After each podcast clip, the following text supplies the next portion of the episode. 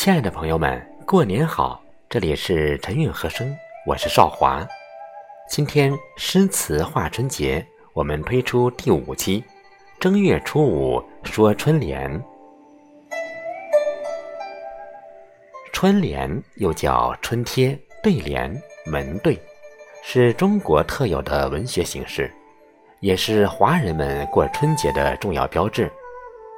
每逢春节，家家户户都要精选一幅大红春联贴在门上。它以对仗工整、简洁精巧的文字，辞旧迎新，增添了喜庆气氛，寄予着人们对新年新生活的美好期盼。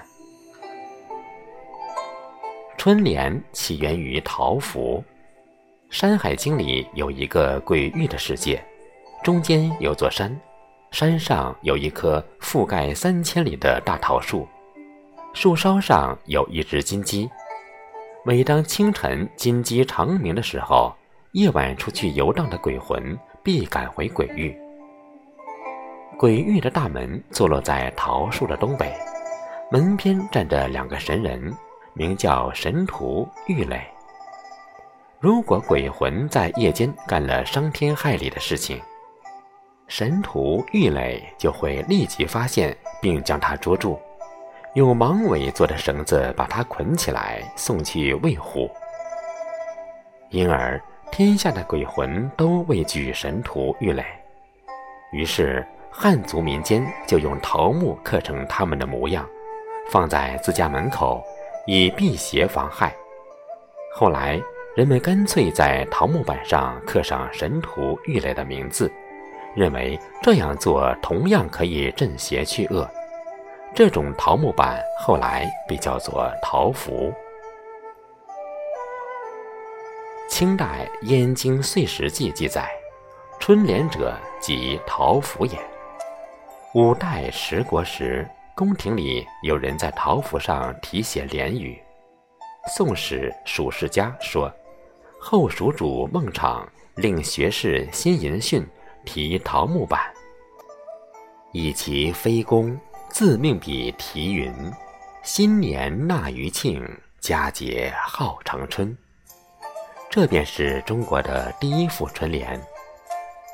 直到宋代，桃符由桃木板改为纸张，叫春贴纸和春联。春节贴春联的民俗在明代开始盛行。据记载，明太祖朱元璋酷爱对联，喜欢排场热闹，也喜欢大户人家每到除夕贴的桃符，不仅自己挥毫书写，还常常鼓励臣子书写。朱元璋大力提倡贴对联，写春联便成为一时的社会风尚。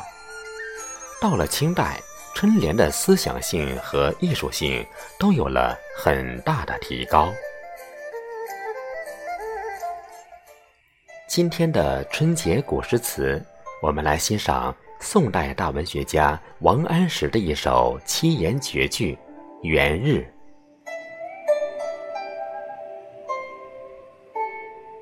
爆竹声中一岁除。